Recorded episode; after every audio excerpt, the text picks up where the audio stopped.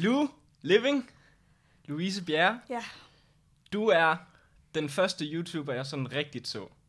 Er det rigtigt? Ja, Oh. vi har talt, nu har vi lige, mens Hvad? jeg har sat det her udstyr op, talt lidt. Ja. Men jeg ventede lige med at smide den.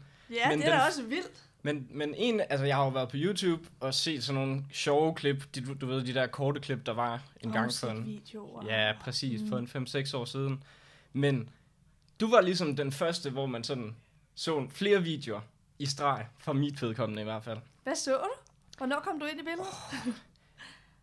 Ja, det er svært for mig at huske lige specifikke video, men jeg har i hvert, det har i hvert fald været en fire år siden, tror jeg. Fire år siden, fire år siden. Ja. ja. Så, øh, så, så du, var, du, du var ligesom er den, der lang tid. introducerede mig til hele den her verden, og det er jeg jo meget taknemmelig Ja, for i dag. hænger du fast Er du sindssyg, ja, mand? den tager jeg på min kaffe så. Og det betyder jo også, at du var altså også en af de ret tidlige til at starte på YouTube. Hvis man kigger af YouTuber i dag, så er du i hvert fald en af dem, der har været der i længst tid, ikke? Jo, altså i hvert fald er jeg også der har holdt ud. Men jeg synes jo, det er så sjovt, når folk siger det til mig, for jeg synes jo stadigvæk, at jeg er en af de nye. Altså det ved jeg godt, ja. det Ja. er jeg jo ikke mere, men hvis man snakker med IQ og Brohave og alle de gode gamle, så har de jo lavet det i meget længere tid, end jeg har. Mm. Mm. Men jeg tror, jeg begyndte også selv at se YouTube og var selv, oh, Nova Plego og det hele, ikke? Altså jeg så bare med. Øhm, og tænkte, så ville jeg også selv lave YouTube-videoer. Mm. Så jeg var jo også bare en YouTube-fan, der hoppede med på bølgen. Så jeg synes jo stadigvæk, jeg er ny, men det er rigtigt. Så det, er vi har faktisk lidt år. samme historie. Hvis man Ja. kan sige, at du var den, der fik mig i gang, så hvem var det, der fik dig i gang helt specifikt? Hvem var mm. den første, du så på YouTube? Jamen, jeg kan tydeligt... Altså, der var nogle piger dengang, som er stoppet, som jeg godt kunne lide. Øhm, og så kan jeg tydeligt huske Nova Plego mm. og Brohave. Øhm, jeg tror, IQ kom lidt senere i billedet, men ham har jeg egentlig altid sådan fulgt rigtig meget med hos. Mm. Mm. Jeg tror, Julia måske var en af de Julia første. Sofia? Ja, vi er sådan lidt fra samme landsby. Øhm, så jeg tror, jeg var lidt sådan, okay, hvis Julia kan, så kan jeg også. Ja. Ja, Og det kunne du. ja det så, tænker jeg. så hvor lang tid er det siden? Fem år siden?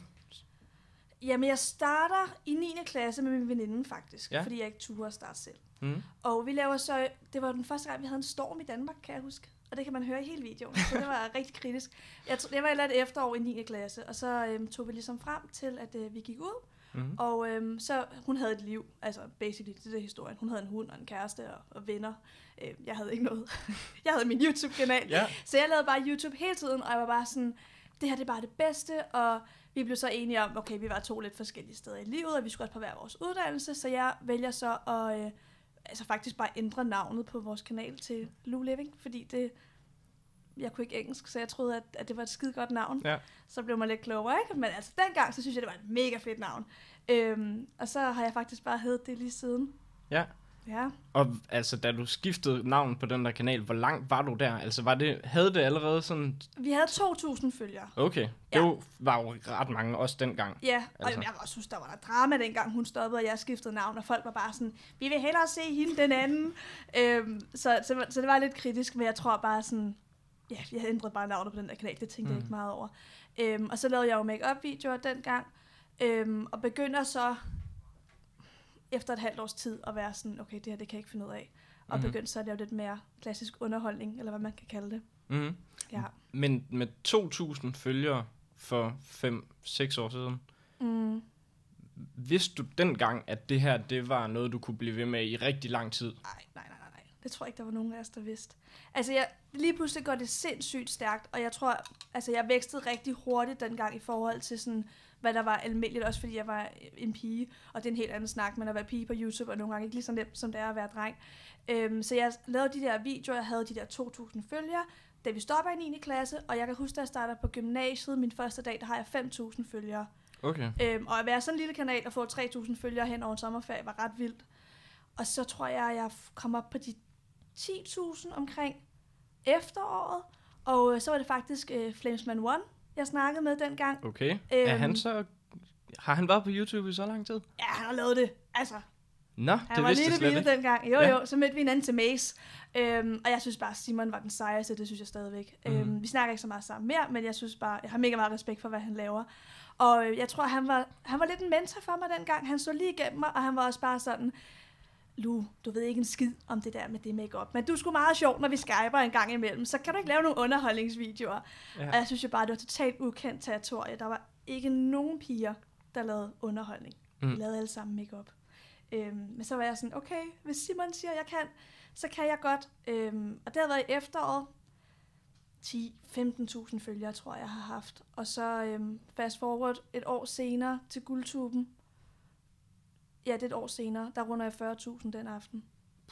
Så på et år, og altså taget i trækken af, jeg ligesom vender rundt på hele tallerkenen og Mhm. laver noget nyt, så gik det sgu egentlig meget godt. Det og så tror jeg, jeg var sådan lidt, nå, så hun kan godt noget alligevel.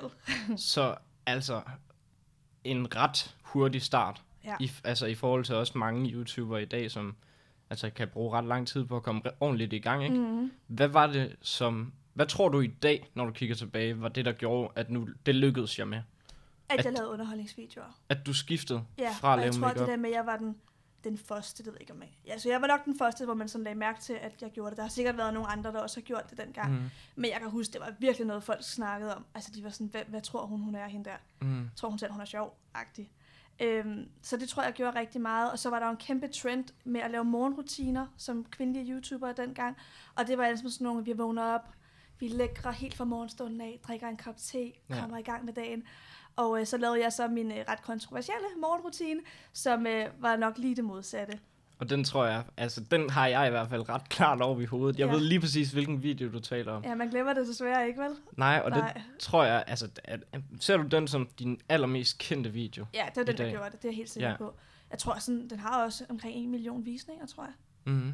Øhm, så, så den gjorde rigtig meget. Og jeg tror også, det var også det, der gjorde, at jeg blev nomineret til så meget til det der første års guldtuben. Mm. Jeg tror, det var tre kategorier eller sådan noget. Det var fuldstændig sindssygt. Men hvis du var den første til ligesom at lave det her i Danmark, Mm. fik du så inspiration fra udlandet? Altså så du, så du engelske og amerikanske YouTube-kanaler for ligesom at få inspiration til dit eget content dengang, nu når du ikke bare lige Ja. kunne kigge på en eller anden dansk YouTuber, eller ja, snakke altså, med jo, jeg så udlandsk YouTube, men jeg tror lige så meget sådan, at det var, det var de danske drenge, jeg også bare så. Og sådan, Mhm. mm. det var ikke fordi, de der videoer, jeg lavede, var noget, hvor jeg opfyldte den dybe tallerken. Altså, så var det bare, at jeg tror, jeg gjorde det med lidt mere kant måske, og lidt mindre beauty-fokuseret, fordi jeg tænkte, at der er også nogle drenge, der ser med. Som mm. Mhm. du jo også gjorde lige Ja, pludselig. Øhm, så det, jeg tror bare, at det der med, at jeg, jeg så det lige lidt større måske, end hvad jeg gjorde et år forinden, hjalp rigtig meget. Mm. Så du var jo i skole på det her tidspunkt, gik i gymnasiet. Ja. Hvordan var det? Og altså selvom, så havde du faktisk en ret stor YouTube-kanal, og Mhm. havde ligesom noget at, at have, øh, altså noget selvtillid i og så videre, men, men hvordan blev det mødt i gymnasiet? Altså, jeg synes faktisk, at min gymnasieklasse var rigtig søde. Jeg kan lige så tydeligt huske, at de var sådan, wow, 5.000 følgere, det er godt nok meget. Ja.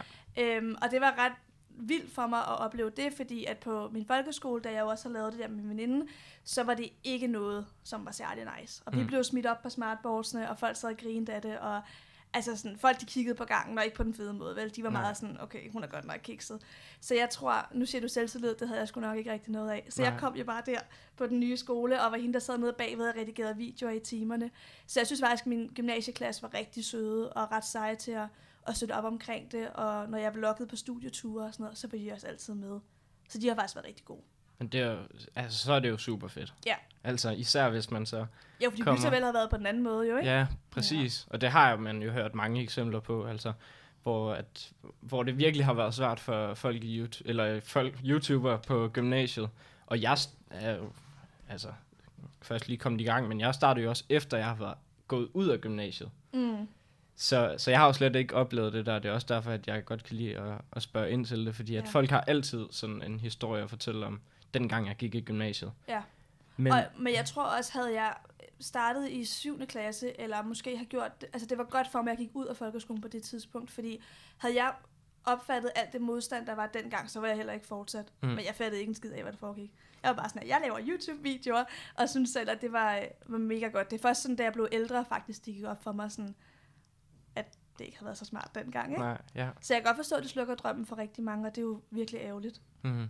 Men nu er du øh, ikke på gymnasiet eller i folkeskolen mere, og du kører stadig på med YouTube. Hvad er forskellen fra at være sådan deltid, jeg går i skole og laver YouTube-videoer i fritiden, og så til lige pludselig at kunne gøre det fuld tid, eller vil du Ja. sige, at du kører YouTube på fuld tid?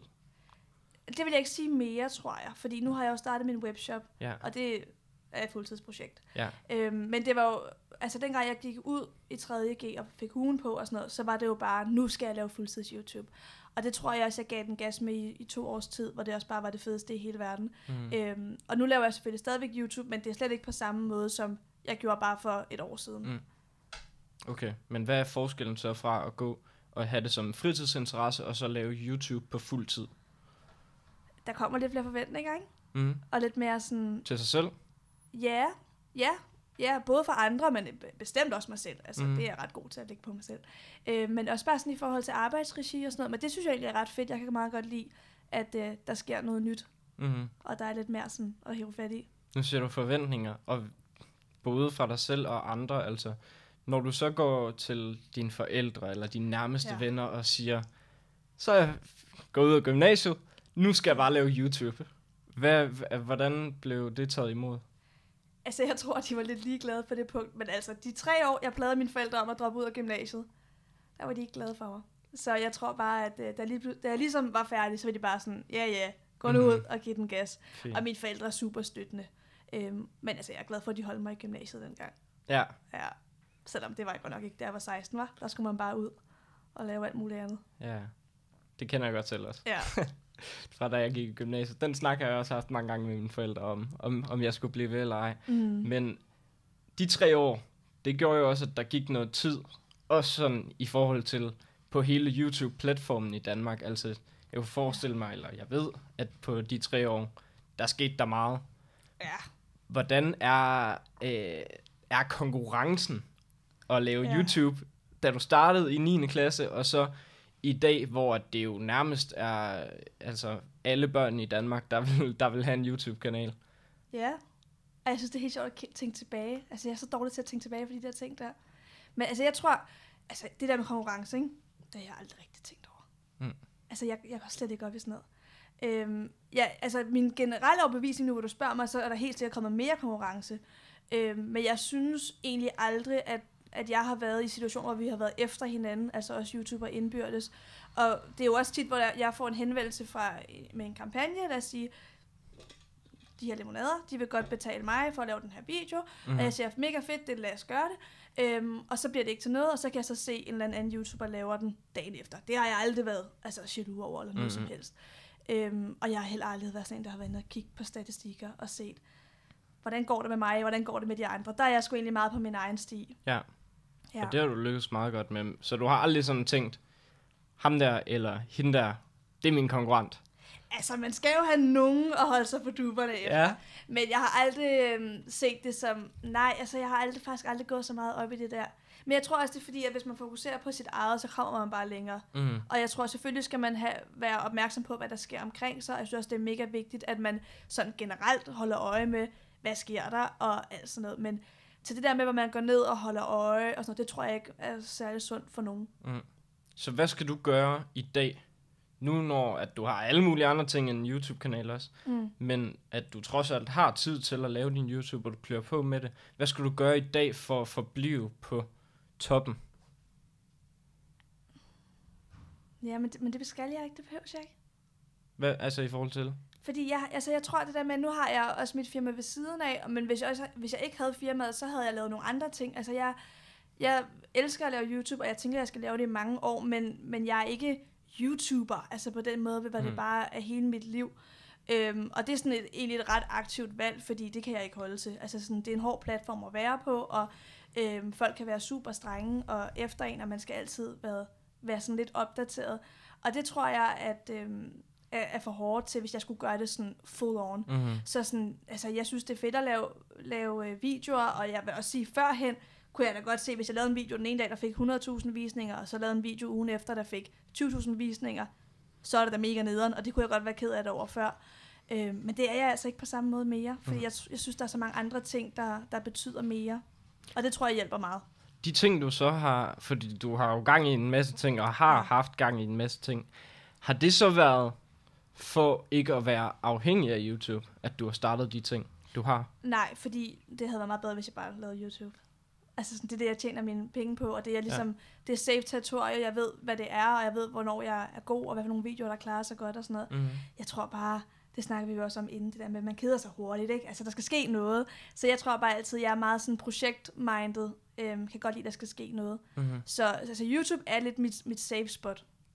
hvis man kan sige det sådan. Okay. Det lyder som om, at det er lidt nederen. Det skal det ikke være. Jeg elsker YouTube. Ja, og, Ja. men du siger alligevel, at du ikke er YouTuber, og du har jo, altså du har jo, du er ret markant ja. på andre platforme. Du har faktisk flere følgere på Instagram, end du har subscribers på YouTube. Ja.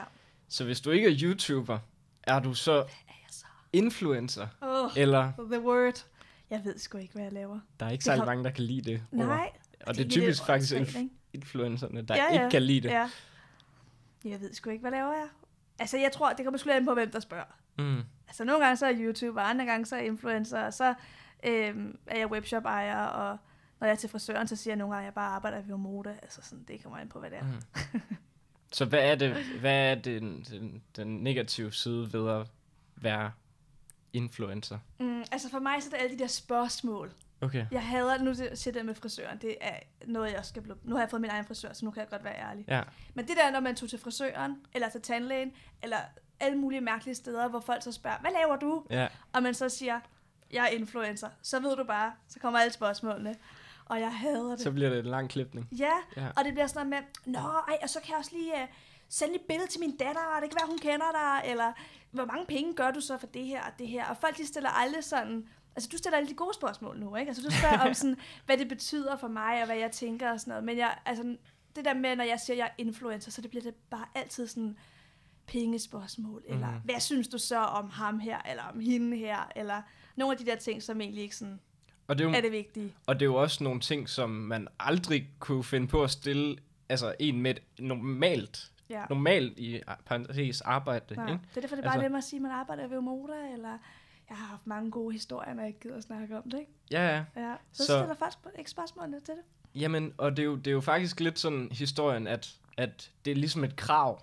Folk kræver, mm. at nu er du influencer, og så skal du Ja. ja. dele en masse ting om dig selv. Ja. Så altså, hvordan har du håndteret hele den her ting med at bevare et privatliv? Øhm, nej, det er nogle gode spørgsmål. Altså, jeg plejer faktisk at sige, at jeg er meget personlig, men jeg er ikke privat på mine kanaler. Øhm, og jeg har sådan nogle helt klare rammer for, hvad jeg ligesom vil sige og, og fortælle. Øhm, og jeg har helt, tror jeg, aldrig lavet en video, hvor jeg har sådan grædt på kamera, eller fortalt, altså sådan, jeg har faktisk engang optaget en video, som, eller det har jeg gjort flere gange, hvor jeg sådan, hvor jeg, mine følelser er taget af mig, Mm. hvor jeg har fortalt nogle ting, og så har jeg bare slettet det. Altså aldrig uploadet det, fordi. Okay. at det er blevet for privat. Øhm, og det er også derfor, det er første gang, vi snakker omkring alt sådan noget med min folkeskole og gymnasiet og hele det skift, fordi det er aldrig sådan noget, jeg snakker om, Mm. altså online. Øhm, og det er sådan, er egentlig af flere årsager. Det er både for at holde privatliv, men det er også fordi, jeg synes nødvendigvis heller ikke, det er sådan super relevant på min kanal, fordi at Lou Living-universet skal være et sted, hvor man ligesom kommer og får det sjovt, ikke? Og Mhm. bliver underholdt. Og måden, at du så alligevel kan altså bevare det her arbejde og tjene nogle penge ved siden af din webshop, mm. som er i gang med at blive bygget op, det er jo ved at så lave de her sponsorerede posts. Og der er vel også lidt hen af den samme dur med privatlivet. Altså, har Ja. der ikke været ting, hvor det også var sådan, det der, det har jeg egentlig ikke engang lyst til at, at promovere? Altså, Eller har Nå, der, har, jo, jo, så siger jeg bare nej. Ja, Ja. Jeg tror, jeg er en kælling at arbejde med nogle gange. hvornår har du sagt nej til ting? Altså, Jamen, hvad... Jeg siger nej 9 ud af 10 gange, når nogen skriver til mig. Mm, Øhm, jeg er meget, meget påpasselig med, hvad jeg tager ind, og har, altså, ser meget seriøst på mine altså, kommercielle øhm, samarbejder, fordi at det er sindssygt vigtigt for mig, at det passer ind, det jeg laver. mm, Øhm, og sådan, min første regel er altid, vil jeg selv købe det, eller vil jeg anbefale mine bedste veninder at gå ud og købe det? okay. Og hvis jeg ikke kan svare ja til det, så lukker jeg allerede mailen ned der. Så er der slet ikke Okay. nogen grund til at forhandle eller kigge nærmere på det. Men det er jo vel også en hårfin balance, fordi det er jo der, du, altså, du skal tjene nogle penge. Mm. Så altså, det må da være en hårfin balance. Ja, men altså, der er jeg bare for stedig. Altså, så vil jeg hellere spise kopnudler i to måneder. Og så sådan ja. Have min integritet i, i behold, end at sælge mig selv. Altså, jeg, jeg, jeg tror, at skulle, hvis man sælger sig selv til nogle kampagner, så bliver det bare rigtig dyrt. Altså på den personlige bane mm. og fremover. Så er det også stedigheden i og med, at du har startet alle de her ting. Du har Ja, skrevet ja. bog, og du har lavet øh, øh, altså live shows, Lu Live, mm. og du har øh, selvfølgelig lavet din, din nye, til dels nye virksomhed igen. Mm. Er det stedigheden om at skulle kunne 100% stå inden for det, jeg præsenterer? Er Ja. det, altså, så vil du, du lave det selv, Ja. altså fra bunden? Ja. Ja, hold kæft mand, jeg er så fucking stedig. Men det er rigtigt. Altså faktisk med igen var det jo fordi, at jeg ikke synes, der var nogen ordentlige steder. Når jeg linkede til mine følgere, der skrev, hvor kan jeg købe sugerør henne og sådan noget, så sådan, synes jeg ikke, der var nogen steder, der var gode nok til, at jeg gad at linke til dem.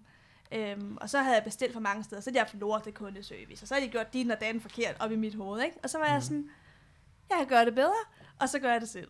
Ja. Øhm, og der er også rigtig mange ting, jeg gør, som jeg ikke gør godt nok. Altså, eller sådan, og så, så stopper jeg det igen. Og jeg, jeg tager det ikke så, øhm, så tungt. Jeg kan bare vildt godt lide at kaste mig ud i nye ting. Mm-hmm. Øhm, og med bogen var jo faktisk lidt et udspring fra liveshowet. Så sådan, det hang lidt sammen. Ja. Men det er også fordi, jeg tænkte, nu skulle der ske noget nyt. Jamen, så lad os starte der med, med Lou Live. Altså, ja. du er en af... Du, jeg synes, i min altså sådan forestilling, der, der er, burde der være flere YouTubere, der laver sit eget. Altså, der er rigtig, rigtig mange, der, der hviler på de her kampagner. Mm. Men du har jo været ude og virkelig været en af dem, hvor altså, det er ikke bare noget merch, men det er altså decideret ret store ting, du, du begiver dig ud i. Ja. Og med Lou Live, altså nu taler jeg også, nu har jeg tidligere talt med Rasmus Brohave, som også har været ude Mm. på sådan en, en live tour. Jeg tror faktisk, I den no, nej, Anna Brian har vist også været ude i noget. Men ellers så er I tre vel de eneste, der sådan har været rigtigt ude og lave noget. Ja, altså, jeg, Live så, jeg har set. Brohaves show, Ja, øhm, og det var godt. ja. Jeg synes, det er sejt. Men hvad tænkte du selv om at skulle ud? Fordi nu har du været vant til, at folk kan se dig bag skærmen. Mm. Og nu står du lige pludselig foran de mennesker, der Ja. ser med på YouTube-kanalen. Hvordan var det? Det var så nøjeren. Altså, jeg er heldigvis gammel teaterpige. Jeg har gået til teater i seks år. Okay. Øhm, og har derfor ligesom stået på en scene flere gange, og jeg er generelt ikke sådan super generet. Øhm, men altså det der med at stå deroppe alene, det var noget af en omgang, ikke? Mm-hmm. Øhm, og det var jo også fordi, at, at det endte jo faktisk med at være sådan lidt et comedy show, det jeg lavede. Og sådan, selvom at, øh, at jeg nogle gange siger nogle sjove ting på internettet, så er det slet ikke det samme som at stille sig op og lave en teamshow. Mm. Så, øhm, så det, altså, det var en stor udfordring, men det var rigtig sjovt. Da du skulle i gang med Lou Live, hvor, altså, hvordan kom du i tanke om, nu skal jeg ud og lave noget live? Hvordan, hvor- altså, hvornår, kan du huske, hvordan ideen den lige poppede op? Ja, jeg havde faktisk lige signet øh, på ny med Splay dengang, øh, hvor vi har fået sådan noget management-kontrakt, så man havde en manager, og det var Oj. wow, never heard of before. Øhm, så var vi på Gorms, fik selvfølgelig pizza, og så snakkede vi omkring sådan, jeg tror det var fordi, at jeg havde været inde og se Miranda Sings showet. Mm. Mm-hmm. Hun havde været på Bremen. Øhm, og så min, øh, min tidligere manager, som er en af mine gode veninder i dag, var også selv super opdateret på YouTube-fronten, havde vist også været inde og se et andet YouTube live show, hvor vi bare snakkede om, hvorfor er der egentlig ikke nogen, der gør det, og så tror jeg, jeg blev sådan lidt, så, så kan jeg da gøre det, agtig. Øhm, og, men jeg, altså det, vi, jo, vi startede med at lave, jeg startede med at lave et talkshow faktisk, Mhm. mm-hmm. for at teste af, om, om mine følgere overhovedet synes det var interessant. Øhm, og det gik så meget godt, det var også på Bremen, og øh, så valgte vi så at lave turen et lille års tid efter. Så jeg begyndte på turen lige bagefter, øhm, og havde jo manuskriptforfatter og alt sådan noget med ind over, og en, der skulle hjælpe mig med at optræde og alt sådan noget, fordi det kunne jeg jo ikke på den måde. Mm. Så det var en længere proces, men det, der ligesom blev til Lou Live, i så til sidst det handlede omkring at være teenager og forskellige valg, var fordi jeg synes, det var super relevant også for, for mit liv og for mine følgers liv. Mm. Og så siger du, at du skrev bogen, Ja, Lus Dilemmaer. ja. Altså, ja. showet var jo bygget op på, det, åh, det er så svært at forklare, at der var ligesom et, et teenage dilemma, som eksempel skal flytte hjemmefra eller blive boende hjemme, og så var der så de her to valgmuligheder. Og så skulle følgerne så i salen stemme, hun skal flytte hjemmefra, hun skal blive boende hjem, og det de ligesom valgte var den video, der kom op og blev vist på skærmen. Okay. Så vi havde produceret 10 videoer, for der skulle være to valgmuligheder til ja. alt. Øhm, og så var der, altså det, jeg synes, det var et mega nice koncept, og folk elskede det. Men jeg tror, alle havde den der følelse, når man kom hjem, sådan, så lad os nu sige, at vi valgte at se, at jeg flyttede hjemmefra. Mm. Sådan, hvordan var det så, hvis man blev boende hjemme? Ja. Så jeg havde ligesom lavet et helt show, og nogle af de der steder var der nogle videoer, der aldrig blev vist jo, fordi at folk valgte det samme. Ja. Og så var jeg sådan, det hjælper bare heller ikke helt på præmissen, det der med, at man skal prøve at tage nogle forskellige valg en gang imellem. Så hvordan kan jeg få samlet alle de her valgmuligheder ned samme sted? Mm. Og så tænkte jeg, det kan man gøre på en bog, for der kan du sidde og bladre. Så øhm, derfor, så når man læser bogen, så kan du så, når du tager valget, sige, at Lue skal flytte hjemmefra, så kan du bladre over på side 3, og så står der så hele historien om, hvordan det er, når man flytter hjemmefra. Og så hvis der du siger, ej, jeg vil faktisk hellere have valgt det andet, så kan du så bladre tilbage, og så kan du hoppe over og læse på side 4 i stedet for. Mm. Så det er ligesom for at lave noget, der var lidt mere interaktivt. Men det, altså, det lyder jo og, som om, at det er i din ånd. Altså, det er sjovt, men det er faktisk også lidt... Altså, det er jo nogle sådan relativt seriøse emner. Ja. Og så noget med at flytte hjemmefra, Mm. det er jo heller ikke lige til den klassiske YouTube-seer, altså i forhold til aldersmæssigt, tænker jeg. Nej, men jeg tror altid, vi kigger fremad. Altså sådan, jeg kan da huske, da jeg selv var 12 år, så skrev, sad jeg da også og lavede min kommende lejlighed i Sims, fordi jeg tænkte, mm-hmm. det har jeg da råd til, når jeg bliver 18 og flytter hjemmefra. Øhm, så det er også meget for at aftabuisere de der ting, og, og lige flytte hjemmefra dilemmaet i bogen, handler det også om det der med, at man tror, man skal flytte hjemmefra, måske når man er 18, men der er altså også rigtig mange, der flytter hjemmefra, når de er 25. Mm. Øhm, så ligesom for at i tale sætte de forskellige ting. Øhm, og så er der også så de her veninder med. Kan man se dem? Nej. Jo. Og man kan lige se i kanten af nogle billeder, der er hænger seks, Det, vi kan se. der Det hænger seks flotte billeder bagved Her er der en veninde, og der er også nogle andre veninder med, øhm, som ligesom er nogle karakterer, der viser forskellige typer. Altså, okay. det er jo meget sådan sat ja. ned, ikke? Øh, hvor den ene, hun kan simpelthen få en hel lejlighed af hendes forældre, og så bliver Lue jo sådan helt, hvad? Kan du bare få en lejlighed af dine forældre? Så det var også vigtigt for mig at sætte folk op på lidt forskellige lag, og der er også et, et emne omkring racisme og pubertet og skifte spor. om. Der er, sådan, der er nogle tungere emner, og der er også nogle lidt lettere emner. Det lyder, det, altså, det, det lyder faktisk virkelig interessant, og jeg, Ja, jeg har jo ikke læst den. bogen. Jeg har Nej. faktisk ikke læst bogen, men det kan være, at jeg lige skal... Ja, ja, jeg har en til dig Lige- bagefter, hvis du vil Ej, men det er en aftale. Ja, altså det er jo måske skrevet mest til piger, men jeg Ja. har gjort alt, hvad jeg kunne for at, øh, at skrive den ud, så alle kunne læse den. Og så havde jeg så også en co-writer med på, som Mm. jo var en mand. Okay. Og det var ret vigtigt for mig, for så kunne vi ligesom sådan ja, ja. sammenligne lidt vores Det var også øh, fint ungdom. nok. Og det er ret sjovt, fordi at selvom at øh, Merlin, han var lige knap 50 og en mand, så har vi haft ret sådan, samme dilemmaer og samme tanker og overvejelser. Ja. Og man kan jo sige, nu så jeg der jo også dengang, at det, du måske lavede mest content til piger, så det kan jo godt være, at den, øh, ja, den, at den også vil falde i min smag. har. Men altså, det lyder så også som om, at du har sådan, du er ret bevidst om, hvem det er, du laver tingene til. Altså, hvem er øh, Lou Livings målgruppe? Jamen, den har ændret sig rigtig meget, faktisk. Jeg tror lidt i takt med, at jeg sådan selv bliver ældre selvfølgelig, øhm, og efter jeg har det sidste års tid, så er den faktisk 18-25 nu, er den største. Jeg har stadigvæk mange af de unge piger også, Mm-hmm. øh, men den er væsentligt ældre, hvorimod for, ja, da jeg gik i gymnasiet og sådan noget, så var den måske primært 13 til 18. Men det er de sådan de lidt yngre, Mm-hmm. eller unge voksne. Men du har alligevel 18-25 år. Ja, og faktisk, min, nu var jeg lige inde og tjekke her den anden dag, øhm, at min næstældste målgruppe er den, der hedder 25 og op. Mm. Eller ja, 18, 25, 25 og så... Altså din næststørste målgruppe. Ja. Det er ret vildt. Ja. Også fordi, at Det kommer også bag på mig. det er også, det er, det er også noget, jeg har talt med mange andre YouTubere om. Det her med, at prøv at høre, altså de sådan lidt ældre, de begynder mm. også sådan rigtigt at komme med. ja, på ind og platformen. Se. Kom se. Jamen præcis, fordi at det, det, altså nu har jeg jo haft meget gavn af at følge med på YouTube, og i, altså især så internationalt Mm. YouTube, men der begynder også at være content til de lidt ældre på dansk Ja. YouTube. Ja, Øh, Men det er også vores eget... Altså, jeg har snakket også meget med, øhm, med Invis Play og alle mulige andre steder omkring, sådan, hvordan får vi de ældre over på, hvor jeg også bare kom frem til, så må jeg jo selv lave indhold, som henvender sig til de ældre. Ja, Øhm, og jeg ved, der er stadigvæk mange søde unge piger, der ser mine workvlogs for eksempel, hvor jeg tager folk med på rejsen på, når, de går, når det går dårligt for virksomheden, når det går godt for virksomheden, og sådan nogle kedelige tekniske ting, som nyhedsbreve og sådan noget. Og der ved jeg da godt, der sidder nogen og tænker, hvad fanden er det her? Men de ser det alligevel. Men det er jo også der, hvor de lidt ældre kommer ind og synes faktisk, det er interessant, og, Mm. mm. og kan ligesom måske bruge det, det job, det sidder i nu i deres sabbatår, eller i deres rigtige job, eller hvad man kan sige. og det synes jeg, altså det, jeg synes, det er en mega interessant udvikling også, fordi at nu, jeg kunne også godt vælge at lave mange andre ting, der henvender sig til yngre personer, også fordi der er mange, der kender mig gennem Flying Super Kids, og der er virkelig et stor målgruppe at lave der til, men jeg har også bare valgt at sige, jeg vil skulle lave noget content, som jeg egentlig selv gider at se. Ja, og det er jo også bare med de gode spørgsmål, du kommer med i dag, det er jo også noget, hvor du henvender sig til nogen, der synes, nogle ting er interessante. Ja, men samtidig med, så kan, altså, nu, lavede jeg, nu startede jeg for et år, halvandet års tid siden med at lave vlogs, og der var der mange Super Kids fans, altså ja.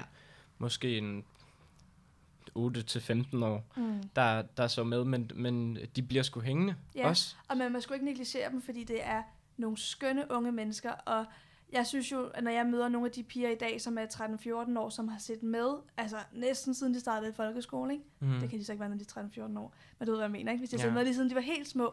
Og jeg synes jo, det er fantastisk, og det er også derfor, det er så vigtigt, at man tager hånd omkring den målgruppe, man arbejder med. Mm. Og også selvom at jeg kan gå ind på mine statistikker og holde mig til, okay, de er 18-30 år, så er der bare stadigvæk nogen på 10 år, der ser med. Og derfor mm. synes jeg også, det er vigtigt, at man laver øh, content, som kan rumme folk, ikke? som ikke sætter grænser op. Eller... Men det er også svært det der med at se et tal. Se et tal på en eller anden skærm. Mm. Og så, altså i dit tilfælde, 160.000. Ja. Og så, det kan man jo slet ikke forholde Nej, sig nej, til. man bliver syg i hovedet. Altså, det, det, det kan man jo ikke, man kan, Ja. man kan ikke forholde sig til, at der er så mange mennesker, der egentlig har valgt at sige, det der, det vil jeg gerne Ja. se med på. Men man skal heller ikke tænke over det, så bliver man også syg i hovedet. Ja, det, tror, ja, Ja. ja. det tror jeg også. Altså, jeg har nogle gange snakket om det, også med nogle af de andre YouTube-typer, at hvis der nu er der nogen, der har fået en, en øh, video, der kun har fået 20.000 visninger, og mm. folk Mhm. kan være virkelig sådan frustreret og sådan, ej, min ja. Karriere er død, hvor jeg bare sådan, tager en tur i Royal Arena. ja, ser altså, du, der hvor mange ikke sidde 20.000? 20.000 mennesker, altså. Ja, Og, og også når vi har været inde til guldtuben og sådan noget, jeg, jeg fatter intet af, at man kan kigge op, og man kan se, der er mm. så fucking mange mennesker. Er det ikke 14? Undskyld, jeg bander så meget. Er det ikke 14.000, der kan være? Tror jeg. det, det er deromkring i hvert fald. 14-16.000, Men, tror jeg. men det er jo nemlig det. Det, det, det. det siger min mor også nogle gange. Hun siger, de kan ikke stå her i haven. Nej, nej, det kunne de ikke. Slet ikke, fordi jeg corona Nej, forbud, det nej, er ikke. du sindssyg? Ej, ja, så jeg tror, at øh, man skal selvfølgelig vide, hvad, altså man skal, man skal gå op i, hvem ens målgruppe mm. er, og tage ansvar for det.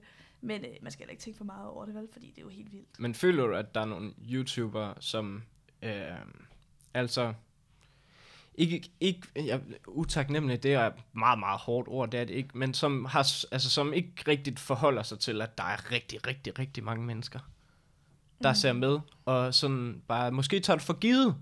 Det er måske et bedre ord. Ja, altså, jeg, ja, for givet, det ved, jeg, det ved jeg ikke. Altså, jeg tror, der er nogen, der ikke helt forstår ansvaret. Men det vil jeg egentlig heller ikke sådan blame nogen for, fordi det er jo også noget mærkeligt noget. Mm. Altså, og, og det er jo også, der er jo ret mange, der også spørger mig, sådan, har du altid ville være kendt, og alt sådan noget. Nu synes jeg ikke engang selv, jeg er kendt. Men hvis man nu skulle tage fat i den, så sådan, nej, fordi jeg var bare en kikset øh, 14-årig pige, der sad på mit værelse, og ikke havde nogen venner at snakke mm-hmm. Mhm. med. Så derfor så snakkede jeg til et kamera, så kom det på nettet, og så var der nogle andre, der heller ikke havde særlig mange venner, som så det. Og lige pludselig så sidder vi her i dag, og der er 200.000 mennesker, der følger med på Instagram. Mm. Øhm, så jeg startede jo aldrig... Undskyld, det er min mor, der Ja, det gør ingenting. Jeg var hurtig til at slukke den, hva'? er du sindssyg? Ja. Øh, men øh, nej, så jeg startede jo aldrig, fordi at jeg skulle være en YouTube-stjerne. Nej. Øhm, så, og, og det synes jeg også, at det der er charmen ved YouTube, det er jo vi alle sammen, i hvert fald også der startede dengang, vi var jo alle sammen lidt kikset, ikke? Mm. Ja. Så jeg tror, at, øh, at jeg synes egentlig ikke, man kan sådan være efter dem, som måske ikke tager ansvar. Jeg synes bare, for mig er det sindssygt vigtigt at gøre det. Det er svært at vide, hvad man går mening. ind til. Ja. Ja. Også selv, øh, når man er lidt ældre. Altså, og, altså, i mit tilfælde var jeg vel 18, der Ja. gik ind i det. Det er svært at forestille sig, hvad det egentlig betyder, Ja. at der er så mange mennesker, der ser med. Ja. Altså, og, det, og nu talte du om ansvar, og noget andet, som du også er god til at bringe frem på din YouTube, det er jo klimaforandringer. Ja. Ui, det skal Uh. vi ind på nu. Ja. Det vil jeg gerne høre, fordi jeg tror ikke, du kan finde særlig mange mennesker, der ikke har en holdning øh, til klimaforandringer og så Nej. videre. Men du, altså, du har virkelig pushet det, og det er jo nærmest hele fundamentet i din virksomhed igen. Ja. Hvad er det, der er så vigtigt for dig i forhold til, til klimaforandringerne? Hvorfor er det, at du vil pushe det ud i hovederne på, på alle? der er, ja, der er mange ting, der er vigtige for mig. Og, og det har også ændret sig over tid. Altså, jeg var også dengang Emil Olsen startede på YouTube, hvis du kender ham. Mm-hmm. Han er jo, synes jeg jo, er et klasse eksempel på noget, vi manglede på YouTube. Der var jeg med til at få ham startet, for jeg synes, der er simpelthen nogle flere unge mennesker, der skal se, at fyre også kan gå med makeup. Øhm, så jeg er faktisk sådan privat ret politisk med ret mange ting, har ret stærke holdninger. Øhm, det kan mine venner og familie også skrive under på. Jeg er skide irriterende at diskutere med, fordi jeg går meget op i mine ting. Men har egentlig altid sådan forsøgt at holde det lidt behind the scenes på YouTube. Selvfølgelig lige givet lidt med, ligesom i, mit, i kapitlet i bogen omkring racisme. Øh, fordi det er sindssygt vigtigt for mig, men uden at stoppe noget i halsen på folk. Mm-hmm. Øhm, og det håber jeg heller ikke, jeg gør med mine klimavideoer. Øh, og det var også derfor, jeg ligesom tog klimaet op på den måde dengang, fordi der kom det her øh, folketingsvalg. Og det gik op for mig. Alle snakker grøn politik. Jeg ved ikke en skid omkring grøn politik. Det er for dårligt. Jeg skal vide, hvad det er, jeg stemmer mm. på. Øhm, og så tog jeg ligesom selv på sådan en rejse, sådan bare Louise som privatperson, hvor jeg prøvede at blive klogere på miljøet. Og så tænkte jeg, at det her det er faktisk sindssygt relevant.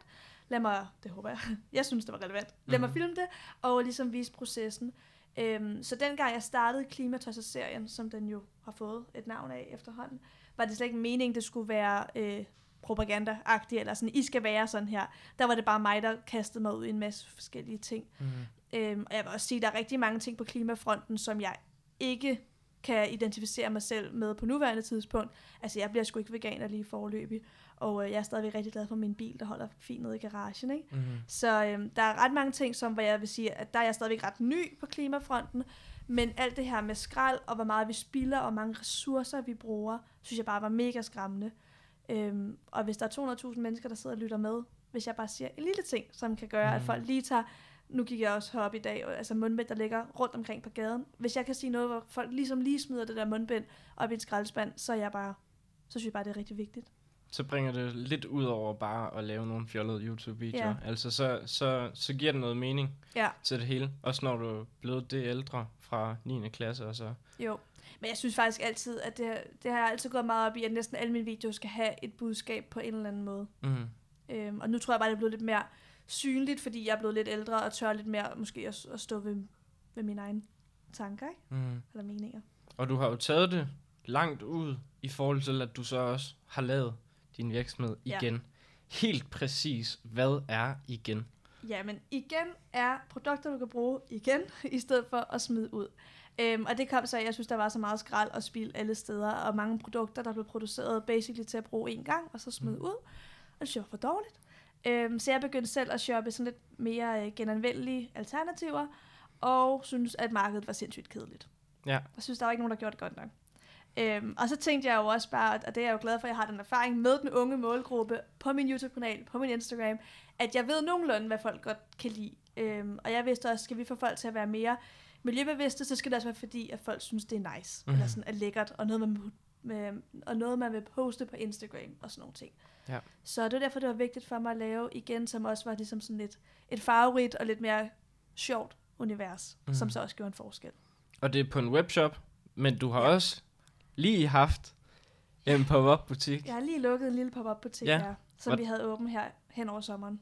Hvordan kom det i stand, at du skulle ud og have en butik? Fordi at det er jo, Ja. altså, det er jo et spring.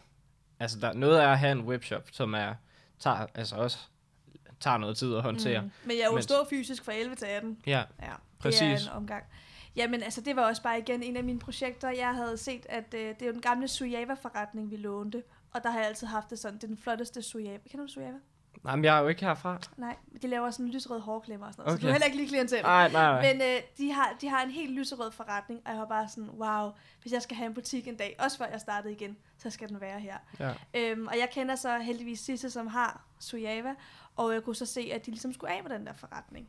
Så jeg fik jo lynhurtigt hørt, hvad det var for noget, øhm, og den skulle så sælges, og det har jeg øh, hverken råd eller tid eller mulighed for at skulle købe en forretning lige nu, Mm. eller løse den. Det er alt for meget. Øh, men så kom vi frem til, at jeg kunne låne den, så jeg har lejet den øhm, i to måneder, og så fik jeg så de to andre brands med ind over også, så vi ligesom var sådan tre bæredygtige brands samlet i forretningen. Mm. Og så kunne du trække nogle kunder ind. Ja, og Ja. Det, altså, da jeg snakker med, med den her lejekontrakt, altså da vi får lejekontrakten, til vi åbner butikken, er der, går, går der halvanden uge. Ja. Så det var lige noget, vi fandt på sådan der.